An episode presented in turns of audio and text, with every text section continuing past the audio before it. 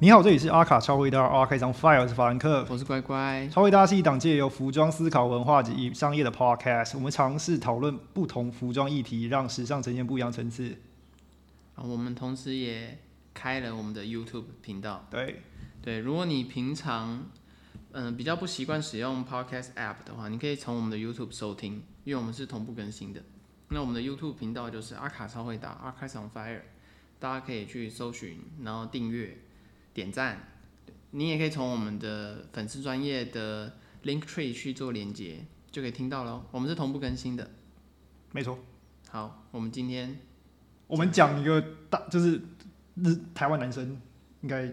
我不知道，诶，现在男现在台湾男生应该不熟悉了，但是在大概你年纪超过二十七、二六、二六以上，应该呃差不多差不多二十六以上的时候，应该会蛮熟悉的一个品牌，它叫 Undercover，然后是创建于高桥盾这个人下面，没错。他是一个九零年代活跃的呃日本设计师。嗯对，当时李元素文化还算是其中一个。对，我们今天要讲他的季度应该是他的零六年，但在开始之前，我们先从设计师开始讲，嗯那我们确保大家都有一个比较好的认知。嗯嗯，那他是一个日本朋克精神的代表人物之一啦，他是呃迭代嘛，他如果从什么呃川久保玲啊，然后讲迭代下来的话，设计三代，对对很第三代，第三代，他应该说对第三第三坨人去文化输出对，的对对对日本设计师。对，没错，然后他本身也是一个呃乐团的呃成员之一，他的他的乐团叫做东京信手枪，基本上就是 cover band 的，他就是 cover 所有 Saxon p i s t o l 的嗯的歌曲嘛，他没有原创，我记得他是我记得是没有原创啊，就我记得他们全部都是做 cover band，然后他是在很呃，他好像是在 Conde 搞上里面表演过一次，然后跟川久保玲有一个深刻的呃接触连接接触，嗯认识，认识，然后借由一些接触之后，然后加上他在服装学院的学习，然后得到了一个他想要的设计方向。嗯，对，然后川久保玲算是推他很大一把，对啊，他的他最后就是推波助澜，就是让他在设呃品牌成立和设计上面得到了一个更好的升华。嗯嗯，给他很多的资源啊对，包括让他可以去巴黎，对，没错。对，那他呃有他自己有讲过，他说他他喜欢美的呈现，但是他喜欢更更喜欢看的是内涵，嗯，所以他更喜欢看的是那个冲突感。所以他其中一个蛮著名的印花，我记得是一个泰迪熊上面被戳了一个钉子吧，还是什么，对，就是类似那种就是破坏泰迪熊原先。呃，属可爱的于形他象可爱形象，所以他就是其实就是增加一点恐怖元素，然后去呃呈现二元对立的那种呃冲突感。那这也是符合他所谓我们之前我 Sex Pistol 那那时候我们有聊到冲撞体制嘛，嗯，所以他冲撞的就是泰迪熊这种可爱标志性的体制。因为他现在也是有类似，嗯，因为我们知道有 Polo 熊嘛，对对对对对，就 Ralph Lauren， d o r a Florin 但是他有做了一个嗯暴力 polo 熊，就是比如说、啊就是很像 polo 熊，但他大脑爆开，就哦你看对他、对对或者他对对头对掉下来，头头掉下来嗯对，但是他的那个刺绣跟那个样子就会让你想要 polo 熊，嗯对，但他做了一个很很可爱，但又有点猎奇嗯嗯猎奇的那种方式，嗯哼，然后他其实品牌年龄也蛮长的啦。如果我们哦在对这个历史长河里面去看他当一个品牌来讲的话，我如果单纯用朋克这个东西去形容它，我觉得已经不是，它已经不是一个对，可以涵盖它整个品牌内涵的东西了，因为它已经掺杂很多不同艺术和人文性质的东西在里面。嗯，它就是一个设计师品牌，然后它但它包含了很多二元对立的文化内涵。嗯，对，我我觉得这样会比较好形容 Undercover 的本质到底是什么。而且以设计师品牌来说，他当时的方式跟他当时的时空背景，对他是跟街头走很近的，对对对对对对对对。对，以设计师品牌来说。而哎且他那种二元对立的思考逻辑，其实也引发呃日后像 Off White 这种所谓街头品牌，呃呃，怎么怎么去建立自己品牌呃地基的一个契机吧，就是一让他们是一个学比较好的学习方向。对，算它算是有点像是一个成功案例，然后一对个对对对，一个对模板，一个模板，对，对它是一个一个，它是一个比较好，蛮蛮蛮蛮不错的模板啊。如果这样以后来者去学习的话，它其实是嗯蛮明显的。而且它二元对立的东西其实做蛮多的，我觉得蛮明显是它它在一零年代后做了那个星际大战，嗯，他直接很明显就跟你一边一边是绝地武士，另外一边是西斯，嗯他做那个黑白做的很明蛮明显的。嗯，那他有个口号就是 “We make noise, not close”。嗯，所以这个就是基本上是跟你已经跟你讲了，他做他他做这些时尚的东西，他不是为了就是单纯就是把它穿好好，他是为了制造出那个声量。它算它座右铭啊，对，他在算他的左右铭。它等于是想要表达啦，嗯它想刺激你思考，啊表达他的想法，没错，没错，而不是就是只是做一件衣服。对，因为我们今天的季度，我们是讲二零零六秋对冬，啊秋，冬，嗯。它算是它很经典的一季啊。对，它名字叫做《But Beautiful》，然后但是它是第五个系列，对它在这整个里面的呃《But Beautiful》里面的第最后一个，对，然后叫做这是这是日文，应该叫 Garu Garu 吧，或咕噜咕噜，咕噜咕噜哦。对对对，那它是它意思就是包裹了，嗯就是包裹， 就是包起来，嗯包起来，然后所以它这里面有很多不同的线条包裹的方式。嗯，那《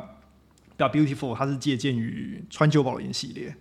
我记得川久保玲有个系列就是什么《Ugly but Beautiful》，嗯，然后也是一个就是单一材料，然后不同实验感的东西在里面。那它就是借鉴了这一个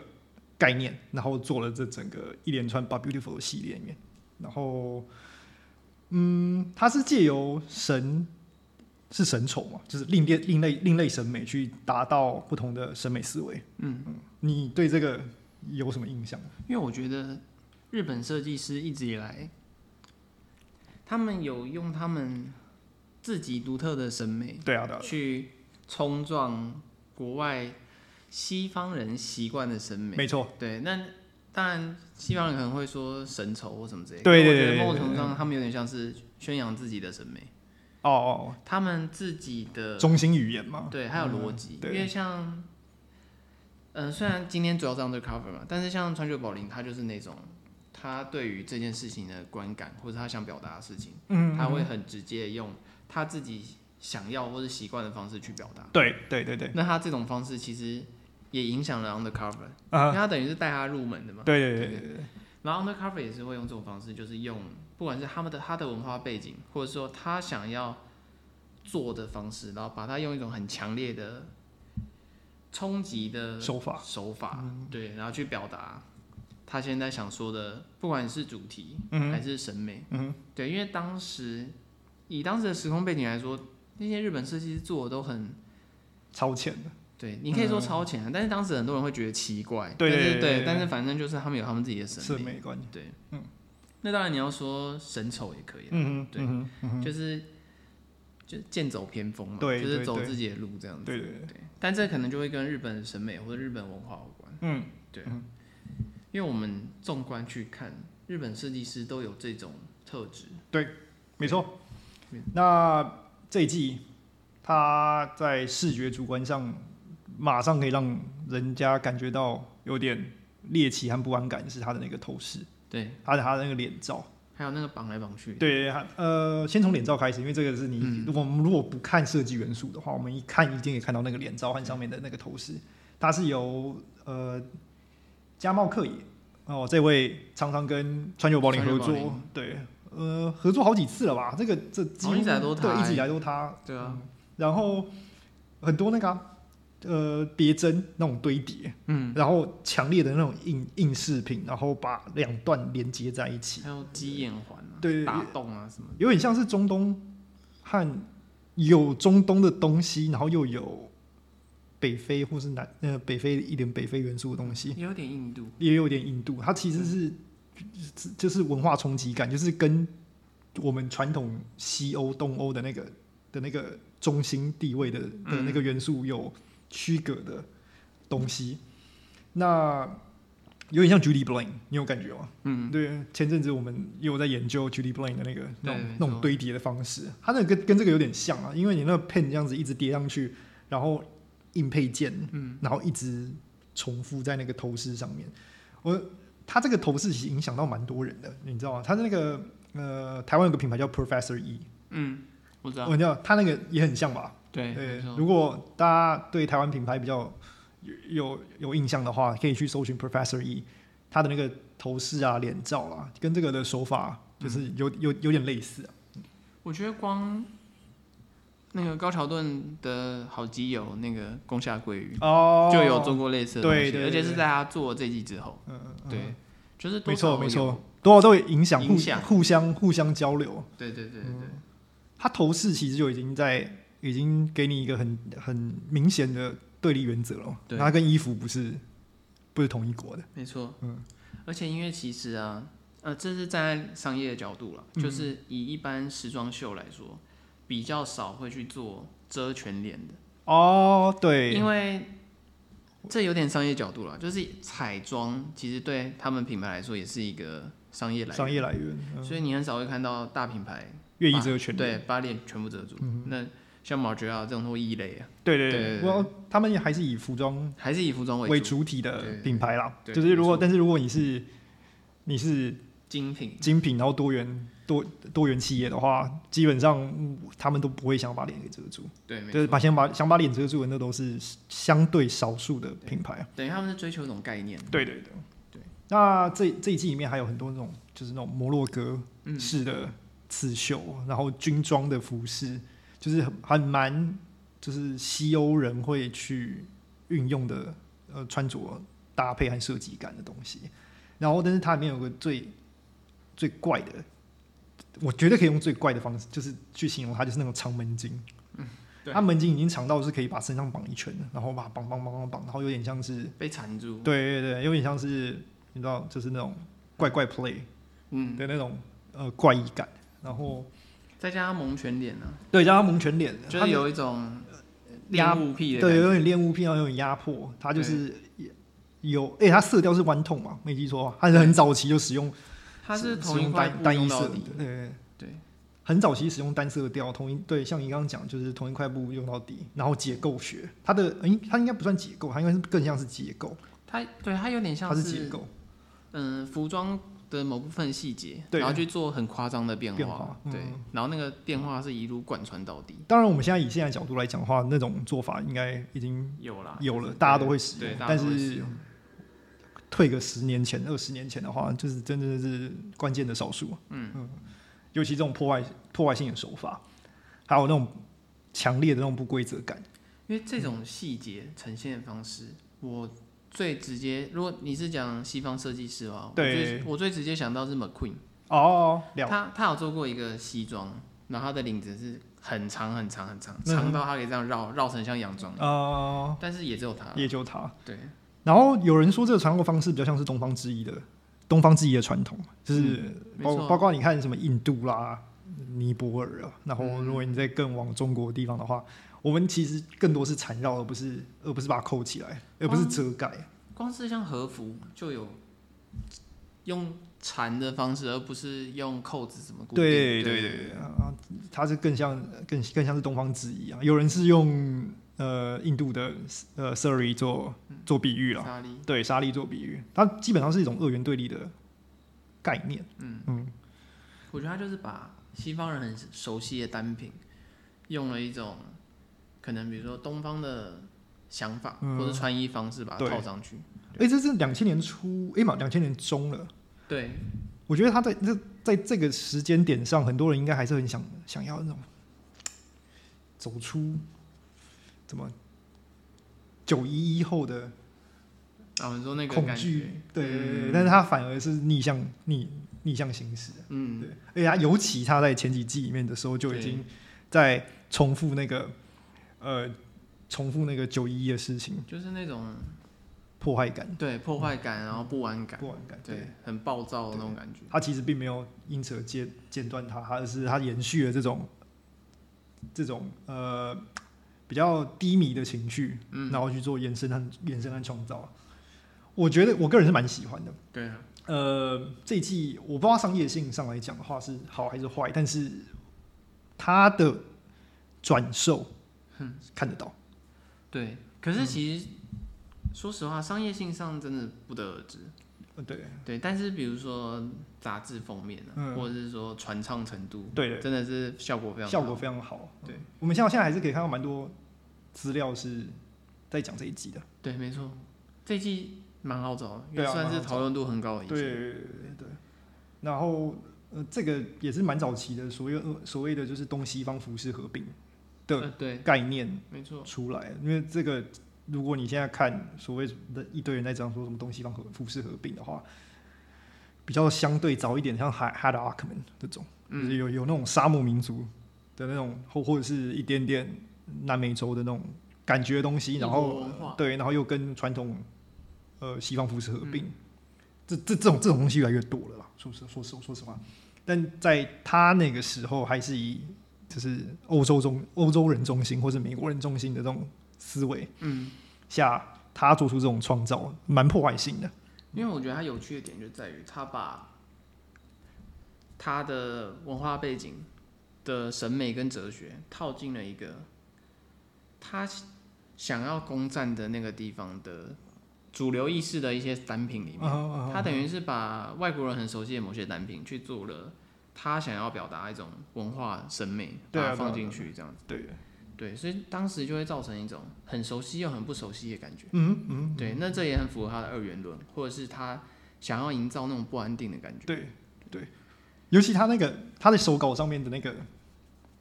像是我们，因为我不知道你们有没有看那个《寄生兽》，嗯，有我知道。对他那个手稿上面其实就像寄生兽一样，它就是一个一个他画了一个像有牙齿的一块布，然后咬咬在缠在那缠在那个人人身上，然后对咬着，然后再拉起来，然后这样绕来绕去的，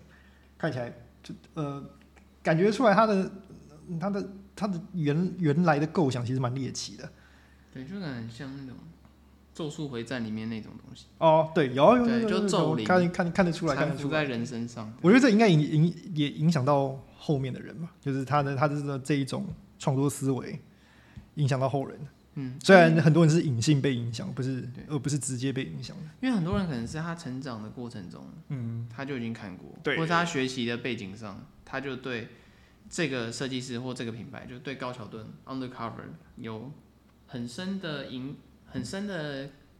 其实那种很深的影响是来自于他很常看到，嗯或者他一直看，对对他也不是刻意要学他，对啊但就是因为他受到那个审美的影响，嗯他就会自然而然会有一些灵感会源自于他学习背景上很纯粹的反应，嗯嗯对，嗯所以你就会看到很多，也有也有跟我们的东方审美有关的。对了，啊对，他这一季的那个印花有有点让人家密有点小小密集恐惧症，我觉得是一个那个什么女性吧，就是那个中世纪的那种呃女性画像，然后但她脸被换成是那个对，动一个动，洞一个洞一个洞的东西。那个哦，对，那个看久会有真的会有密集恐惧症。就很像那种深渊的东西。哦，这对，样这个深渊在凝视你，然后你对再凝视回去。对对，那哦种感觉。啊，那个啦，那个最近不是那部电影《咒》吗？哦，我我刚其实有想到，这我怕剧透哎。哦，所以他他他的有些做法有点像佛母了，呃，对，对没对错对，类似。类似。如果大家有去看的话，你你希望你可以看到最后，他看到那个最后那个雕像到底长怎样，你大概就可以有一嗯个清楚概念。就是这个做法其实很早以前就有有有有人有这个概念，然后现在把它放也也把它放到电影里面。对，它也有一点克苏鲁了。哦，有对有有对，有它也是有一点克苏对鲁。对对对对对对，就是各家神话故事这样。然后把它拆解嘛，然后集合而成，对对对对，嗯蛮酷的。也而且呃，我觉得这个影响到后面，就像我们刚刚讲，像影响到后面 Off White，它更更对二元对立这个概念嗯，去呃强调啊。尤其如果你看他在 LV 的那那几季里面，呃，你如果你去翻他 show notes，他很喜欢讲二元对立。嗯嗯。但是 Undercover 在早早在就是十几年前，他就已经把这个这这个规则建立好了。对，如果你是讲如果是讲川久保玲的话，川久保玲可能还不会那么明显，川久保玲比较像是我今天看到了一块布，你把所有这块布的可能性跟我讲，它川久保玲是比较，单元化，我觉得。它是某种概念，对对对，就比如说它，就比如说它很经典，比如说肿瘤那一季啊，呃，它就是它的那一季的概念，其实就只是它想要突破服装跟人体之间的关系，对，没没错，，就这样而已，就这样子的。对，然后他就开始做各种你他能够想象得到或者能够制造出来的嗯不同的变化。对那宫下桂玉，呃，不是宫下桂玉，他也是同同同个时代的呃设计师。对，那他就跟高桥盾没有这么明显的对学习到。大家有些人会觉得他是有点朋克啦，但是他比较不像是，也也是一个不像是使用二元对立这种方式去做新去做呃创作抒发的。对，他更多是我喜欢什么，我呈现什么。对，没错，他更自我一点。嗯自我一点。那高球盾这种二元对立的做法，就是比起当当当同个时代的设计师，就嗯相对比较突出一点我觉得西方人最爱拿来跟他比的，大概就 Ralph Simon 吧。啊、啊，对对对我觉得他们有点呃有有有点类似对对他们是，他们两个人好像本身也是认识的。哦，对对对对，就是，可是我觉得他们在表达上还是会有根本上的差异。我觉得他们会用同同个类型的设计手法，说实话，对，没错，但是表达上还是不太像，因为他们本身的文化背景到审美其实是完全不一样不的。一样的东西对。，所以他们做出来的东西也会完全不一因样。为如如果你看 Raf 的话，他就很白领，说实话，就是那种对啊，虽然他不是说他不会说自己是从精英家族的家庭出来，但是父母都是公务员，嗯，老实说，应该也蛮精英 的，生活品质不会太差。对，生活品质不会太差。对啊，对啊，对啊比起高桥高桥盾来讲的话，哦对比起高桥盾对来，讲的话，对啊，因为因为我觉得很多日本设计师或日本大师，他们出身背景好像都不能算是非常富裕，哦，对对对，对，扣除掉某部分某些人啊嗯，嗯嗯，大部分都是在，呃，你你可以说平民崛起之类的，对就是他们的生活背景相对普通，哦对对，对优点对，对，呃，我觉得高桥盾做得蛮好的是，他把二元对立这个东西一直延续到他，包括他跟 Nike 嗯做联名的时候，他也会把这东这个思维带进去，然后去挑战。然后我我自己个人认为啊，有时候你给高桥盾一点框架，他反而会发挥的很好，但是你等到你不给他框架的时候，他有点放飞自我到一个，你会你会怀疑说，嗯，他到底有认真吗？ 就是他需要有人抓住他了。感觉上是这样。对，没有人抓住他，他就会开始。你当他，当你完全对他放手，嗯你不给他任何限制的时候，他会有点不知所措的感对，对我觉得就是一个呃，可能是他对朋克精神向往嘛，觉。嗯，我感觉啊，他可能是对一个朋克精神向往，他因需为要制约他。需要制约，对而且他呃，我在他后期的作品里面也可以看到他二元对立的地方，像我刚我们刚刚讲星际大战那个部分，嗯然后如果你在看呃蜘蛛朝城，嗯其实也有这个部分在里面，但是商业性其实就相对没那么好。我觉得还有另外一个原因，是因为那个时代时代变迁了，就是我们选择变选择变多的时候，更多人比较不会去挑战自己的穿着思维，但是高桥盾的衣服很挑战人的穿着思维。嗯，没错。像刚刚讲《蜘蛛朝城》那一季的话，他出过一个就是一个袖子的羽绒衣，嗯，那它是那个像是像是那个日本人就是穿的那种那叫什么东西？你知道射箭的时候不是要嗯嗯嗯绑那个对，绑、那个单肩的那个嗯，保护你的单保护你的肩膀保护你手肘那个东西？他做了一个羽绒衣版本的那个嗯，那个东西，其实那个就很难让人有穿它的动力，因为那个太挑战人了。对这让我想到川久保玲不是有一季做盔甲，他有就只出一个袖子啊，然后就是皮做的盔甲，花的那个。哦哦，这我这我这个这我记得，这个我记得对对，，你对就是穿西装，然后直接套那个盔对甲。，对对，这我记得，但那也是嗯很挑战人的思对那维，挑战穿着习对惯。穿很挑战穿着习惯对。那我觉得那个年就是真的很挑战人的那个年代已经过了，因为而且在伴随着现在大家选择变多，对啊对啊，然后还有就是这些大师们，就是待久了，所以他们会影响到很多后辈，对，然后后辈也起来了，对所以选择变更多了。选择变更多，对，因为那些大师的精神或是想法，有经过后辈的重新诠释，或对者是稀释，对对对，他会后辈会提出一个另外一种方案，呃，Virgil Abloh 就是一个好例对对子，对，对他会提出另外一种更实际的方案，对，对，那人就会选择吧，呃人是有惰性的啦，说实话，对对对。如果他有人提出一个更实际的方式去做穿着的话，基本上，嗯呃，人不会麻烦自，就是不会去麻烦自己。对你不会，你不会去做。当然，它可能概念被稀释了，但是概念的根本还是存在，所以它等于是提出了一个更可行的方案。嗯那那我人就会去习惯去选择他们觉得方便的。哦，那我们回到这个 collection，呃，你觉得它的前瞻性在哪边？就是在你一样看过去之后，我觉得从，我觉得他他对我个人影响来说最大，其实就是在于，他那一季基本上把他的品牌的审美，然后到他的风格，嗯还有他想表达的概念，嗯很直接的定型了。嗯因为基本上他那一季就是有点集大成了。对对他就是他都集大成嗯定位好了他的品牌想要表达的，然后他想要惯用的风格到审美，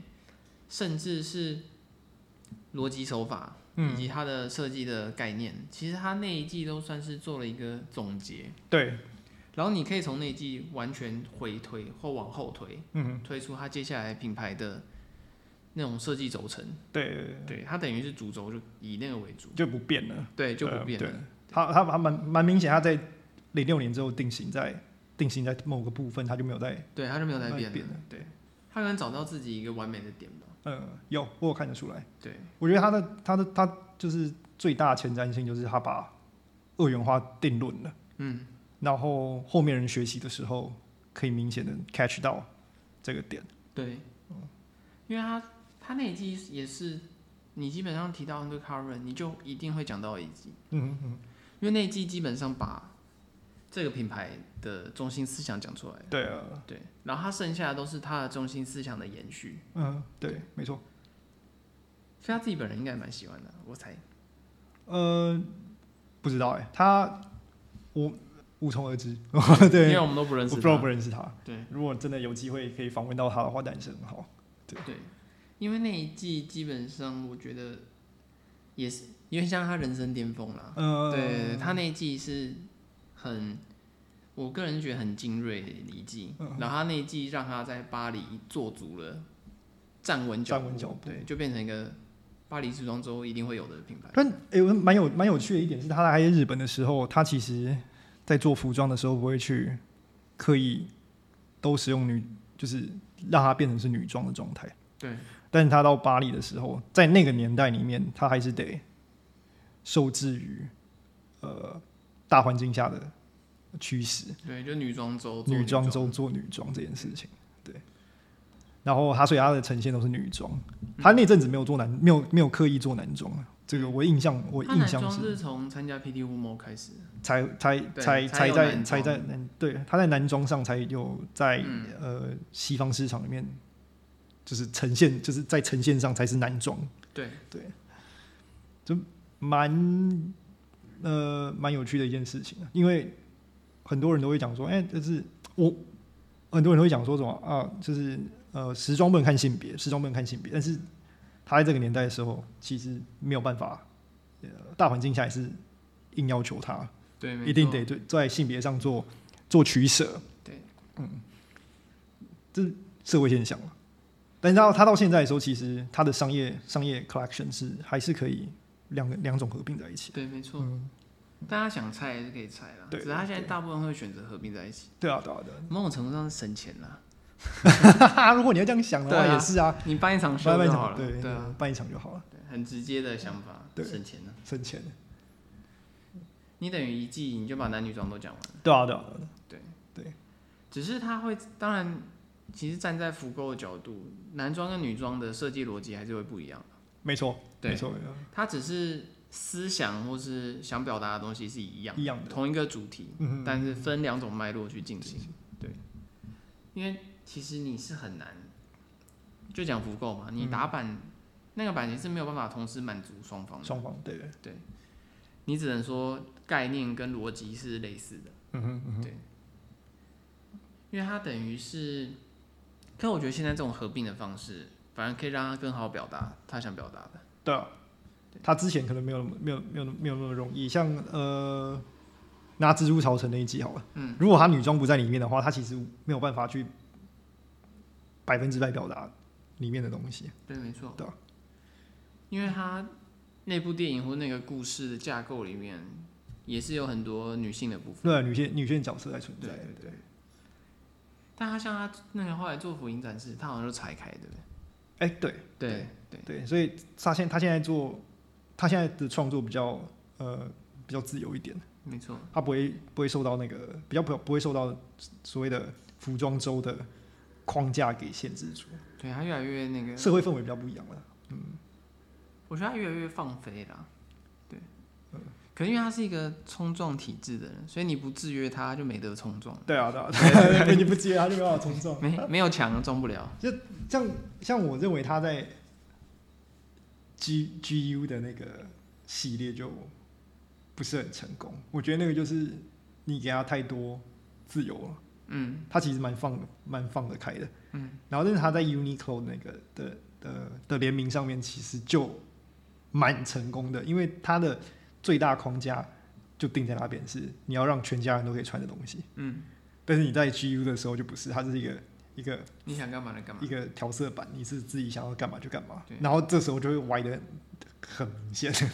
就是我觉得 GU 的框架只有成本问题吧，哦，对啊，他在你不要 GU 做超过多少钱就好。对他在 GU 的框架就有成本问题。那对刚刚有有讲到他像他在 Nike 的时候，他在在 Nike 那个也蛮挑战，呃，虽然是机能服饰，但是也蛮挑战他在创作上的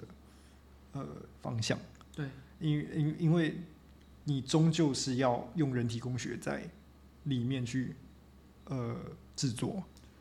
我觉得那算是他首次很实际的在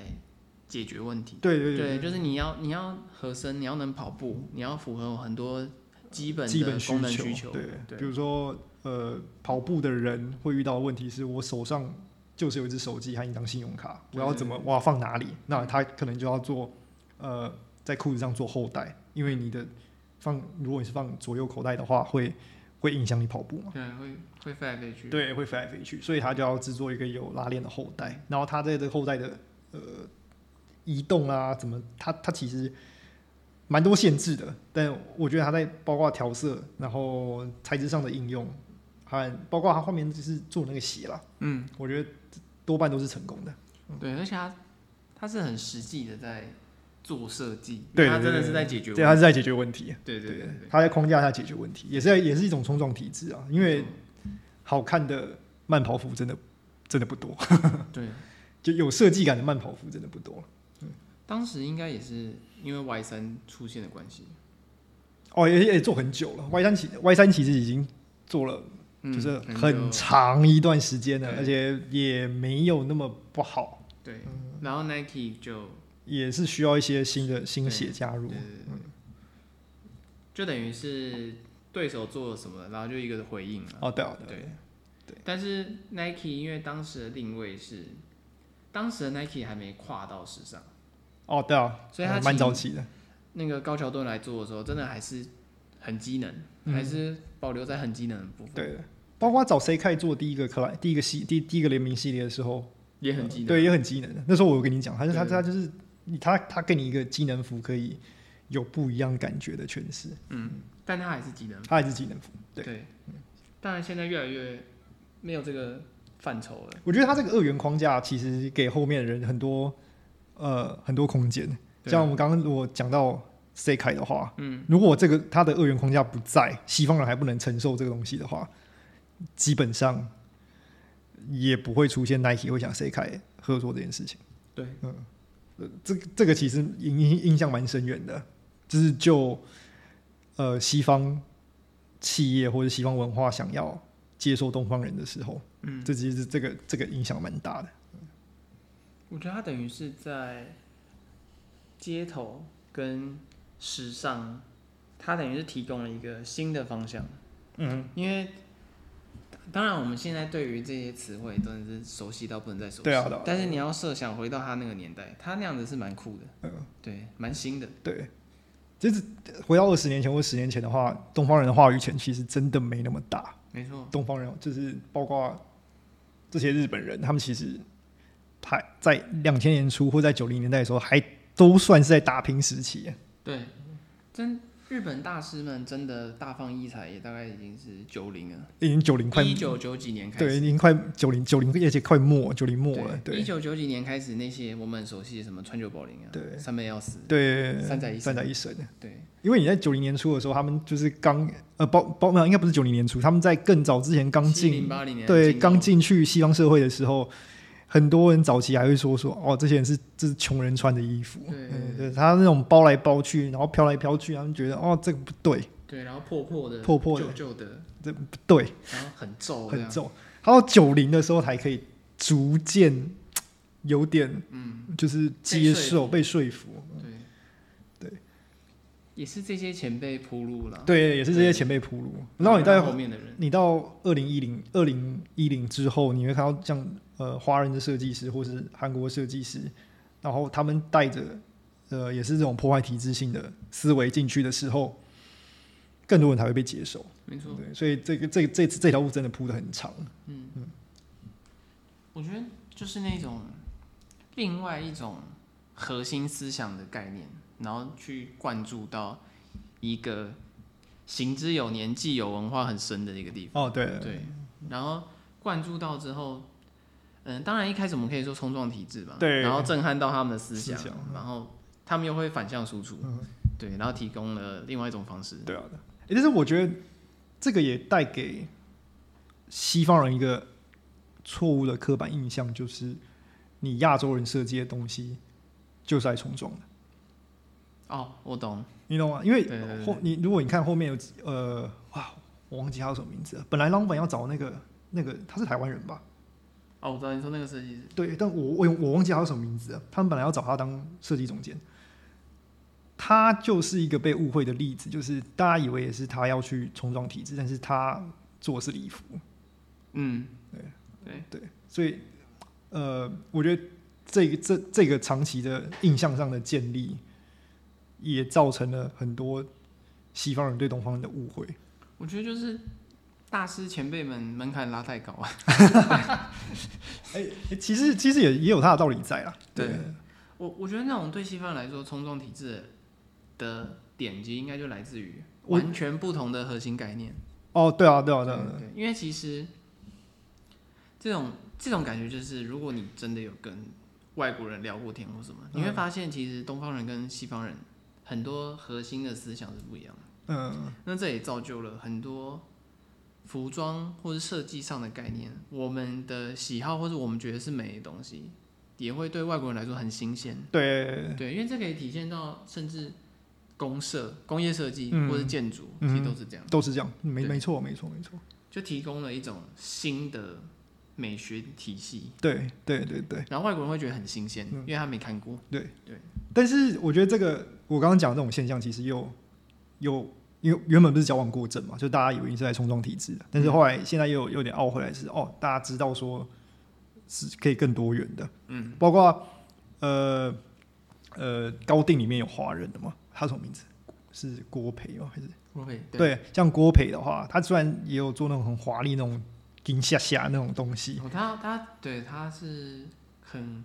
古代宫廷，对对，对，但他也还是有在做一些传统性的礼服，就嗯对对是对西方人认知的传统性的礼服，它也是存在。嗯，那我觉得就是，我觉得矫枉过正又有被熬回来一点点是哦，其实你们也没有真的要，就是你们跟其实是一个很多元的嗯存在，不是每个过来都是来冲撞的。对对，对，所以所以这个历史长河里面还是很蛮蛮多蛮多蛮多元素是慢慢建立起来的。因为像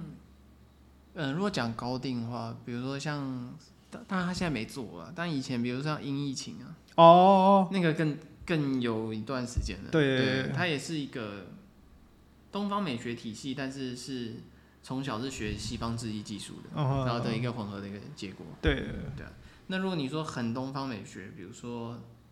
乌阿旺，对，对，乌妈旺也是一个很东方美学。嗯嗯嗯，对嗯但他有趣的是，他也是学国外制衣体系对啊，对啊，对啊，的，对啊，对，但他提出了一个新的东，很符合东方的哲学思想的美学。嗯哼嗯哼，对啊，那对于外国人来说就是新就是这对个很就是新 refresh，，对，很新鲜，对，没看过，他们比较很很多还是期待亚洲人提出一些不同的不不不同的哲学和哲理。对，没错，他们不不太不太讲，就是你我们做什么你也做什么。因为因为我我实际跟西方，就比如说西方百货百尔嗯讨论过的感觉是，他们会觉得说，他们来这边，呃，我现在这边是指亚洲了，嗯他们来亚洲这个文化圈，他们希望就是看到新的东西。对，你如果他来到，他都来到这了，然后你给他看了一个一模他们一那样边本来就有的东西对，他会觉得说，我那我干嘛来？对对，呃就这种感觉对。对对，所以他们会他们会对东方设计师有某种程度的期待。嗯嗯，对对对对，然后那个期待有时候也会变成一种限制啊，对，我觉得那个指标会对变成限制，没错。因为也有东方设计师做的东西很西方，然后混的还不错的，也是有了。嗯，对，但是他就会变成。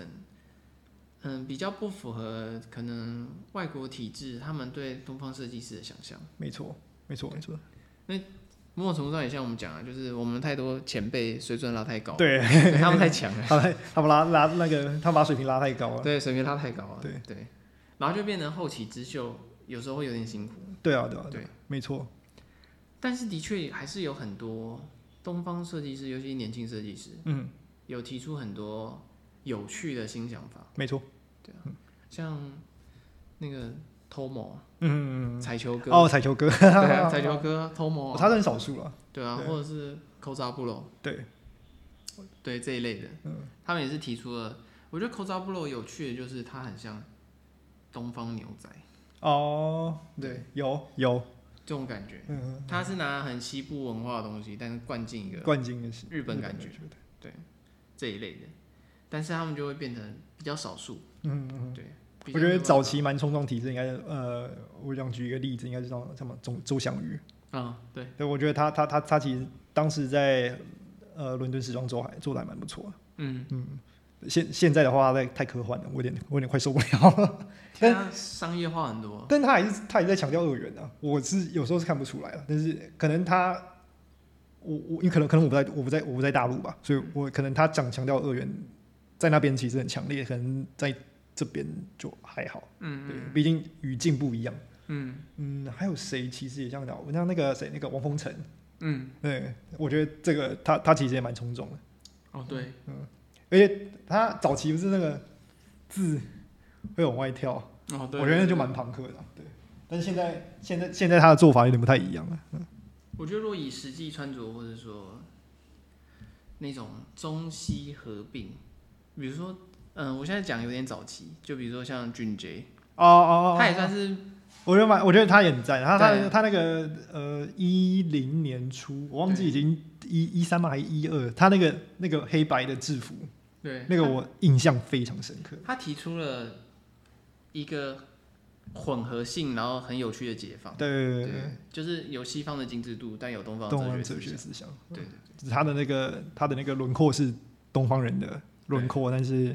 呃穿着的内部结构其实都是西方人的对，它的构制衣造概念是以西方为基底，基地。然后去灌注东方的想法，然我后这是包括一衣多穿啊。哦，对啊，各对种对，各组合种啊组合。嗯对对对对，然后猜来猜去这样子。当时他应该也算是走的很前面，都很前面，嗯，对，他现在蛮商业了啊，他现在很商业对，现在很了，商已业经化没有以前那么的颠覆性了。不不，毕竟投资人是三星， 他得他得对三星负责。 对他被制约。对。倒是这这种时候就会觉得日本设计师会比较，在创作上可能会比较自由一点。呃，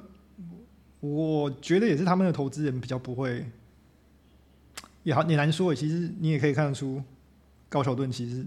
哦，对，哦高桥盾也他是也越来越对，他也他他应该也是被制约到一个，也也是也有也有也有点投资人跟他下命令的感觉， 他他被房租制制约了， 他的房子。在在做房租要缴不出来。呃，他那个啊他，但是他的的确在呃创作上面越来越寻找不同方式，包括他也做了广告公司，对，然后他也他的联名上，呃，除了几个商业上比较商业化的话，也像我刚我们刚刚讲，就是跟跟那个谁嘛，跟那个 Nike 那种嘛，就是也是让他挑战他自己的创作思维的。所以还好啊，我觉得他还是有一个不错的创意输出，至少在我们这个年代，然后不论是看现在还是看回去，嗯，呃，至少他这个没有中断。因为我觉得 Undercover 它可能也是伴随着品牌扩张，对，因为它越做越好嘛，然后越来越红，然后对品牌就越会做有越做大，对然后它就会伴随着，这就像当你生意越做越大，嗯你就要投入越来越多的，不管是心力还是金钱，那你投进去之后，你就变得越来越小心，对，对，你就会越来越保守，我他他其实他的 wholesale 业务有讲过，说他们就是卖太多，嗯，就是他们那时候没有认真在有有有一段时间是扩张太快，他没有认真在思考他的 wholesale 要零售，就是他的他在批发的时候要批发给谁，嗯这件事情，然后造成他们点太多，然后点太多的另外一个问题就是他们的 TA 太散，嗯，他没有办法集中在同一同一种人群里面。每个人都想要的时候，他们就得做越来越多不同面向的东西。但是越做不同面向的东西的时候，他其实就越来越不能集中他的呃销销售主力，嗯，所以遇到他们也会遇到这种问题。然后当它的某些基督派概念或者说商业上没那么成功的时候，它就会一夕崩盘。对，他就会一起崩盘。对，因为这个在日本设计师有个先例啦，就是对三本耀司啊，哦，对啊，对对对，他就是这样倒的啊，对对，他们他们在不同年代遇到同样的事对情。他就是这样倒的对，，而且说那时候他买那个，我记得三本药师说他们不屑做香水哦、对对对 那他就后来也做香水了。对，他现在已经那个了，他无法控制他 自己，然后他说不能做，他说他其实不想把品牌啊分不割，做包包对，不做包包，然后后来也出现包包，没办法，因为他现在已经不是自己的老板了，对他多少还是他得是打工仔，还是得听别人的，对他得拼，因为其实三本耀司，如果大家有看过他的自传嗯，或者他的书，你就会知道，他其实问题就是扩张太快。对，然后呃太多点，太多店，对对，太多停不下来，对都停不下来，然后规模变很大。但是当他一提出一个很概念性的设计，他在商业上可能没办法那么广泛的时候，对，他就一系大赔钱的，对对对对对，就是然后他就破产。就破产了，对，他真的算是，对，就是一个很实际的很例实子。际的例子对。那你觉得 Off White 会发生一样的事情吗？我觉得他的他的 wholesale 其实也做的蛮散的，对，我印象中啊，可是我觉得 Off White 的差别是在于，它接受度非常的广，啊，大家也是都可以接受，对可是不是所有人都可以接受三杯钥匙。对了，对啊但是我不能接受 Off White 价格啊，哦，offline，价格 我也不能接 受。对，它它那个价格，因为它等于是卖大精品的价格，但它哦提对啊供给你的是一个街头品牌。对啊，对啊，的对啊品质，到品质对，有有要提升啊，因为毕竟已经被它已经被收购了啊，收购了对啊所以就资源变好了。就老板不是新加坡人了，已经变成是 LVMH，对，所以希望他可以做得更好。这样比起来的话，其实日本设计师们其实商业上要做的很成功，本身其实规模要小，对，规模不能太 过头。难怪难怪有一阵子就是你知道他那时候他们讲说，呃，东京时装周其实邀了一堆国际的采购，然后去的时候就是不是采购不想下单，是是他们做不是出来设计师不想下单。他说啊国他他没有想要卖到国外的意思啊，就是嗯，其实其实你也多少可以理解啦，就是这个这个不是不能理解的地方。因为我觉得规模有扩大，然后生意还稳得住，大概就是川久保玲跟山宅一生。嗯，对了，对，你看那像龙三郎，我虽然喜欢他的东西，但是我也可以看得出，你说宫三郎，那是公三郎对不起对，他他也是，他他他他他也是卡在一个很尴尬的位置上对啊！牛仔裤真的好贵啊，他牛仔裤很贵，他真的很，他牛仔裤真的很真的好贵啊，不知道是量太少还是怎样，应该就是价格压不下来。应该是量太少啊。对，然后他又遇到那个商标问题，哦对，他不是在中国，就是他的那个汉字的商标被被被盗注册，对，还要被注 册，衰到一个境界。竟然他会有人想要注册宫三郎，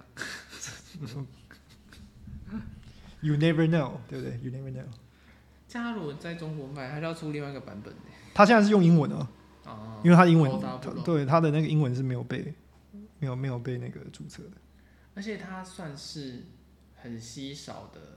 品牌，很不常见。嗯，对啊，而且某种程度上，它的稀少其实来自于它做不了那么多，对，对，它规模太小它。规模太小啊了，对，因为牛仔裤太贵。它不是有一个好基友吗？那个那啥 Suvin Suvin 还是 Suvin 哦哦哦 S U L V 哦对哦对，，它也是规模蛮小，那它它规模很小，对，但它它在三枚腰子出来的。国际的那个 Slack Shop 都都还是可以看得到东西的。对对对，苏文，他是三本老师出来，然后同期还有另外一个人是三宅一生出来的，嗯，但我突然就忘记他名字，但是他做的东西蛮有趣的，都算是日本很新生代的设计师。对了，但是他们其实在扩张上面就速度慢很多。对啊，这嗯就跟其他就会遇到类似，我觉得跟 Christian Dada 他也是觉得他自己扩张太快，他得一哦他对得他也收掉，就是他他得收掉，他他得收掉这么严重，对重来，重来因。为他后来又创了一个嘛，我不知道他创了什么品牌，我我记得他收掉之后又创了一个，但就是变得规模很小，就是嗯他等于走另外一个方向，哦、因为像 Tomo 也会遇到这个问题啊，他他通我应该没有到扩张的问题吧，因为他规模就是很小，啊他就是定他制扩他扩张不了，它就是造型跟它定扩制张不这了样。因为我觉得，还有这也会跟日本设计师很那种职人精神、哦，匠人精神，他们成本下不来了。对，然后他们很追求你一定要做到某种程度，这样，因为一生悬命这样。因为就连 Capital 都是贵成那样子，它不是没有原因的。对，对，因为像 Capital，我它的四分之一的产出很商业化，说实话，没错但是它也它也是高规格在制作。 ，Vispin 对，West Westwind 也对是， West 对 Wing 也是啊对，他不是花了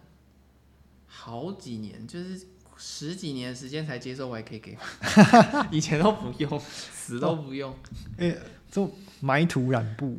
对啊，这这，我可能要可能要请我们要可能要请我们的我们的我们的同我们之前同事来研究一下到底怎么埋土埋土染布，对，就是那种我才无法无法理解。很手工、很老工艺的那种嗯方式、嗯去制作衣服，嗯哼，对啊，因为我记得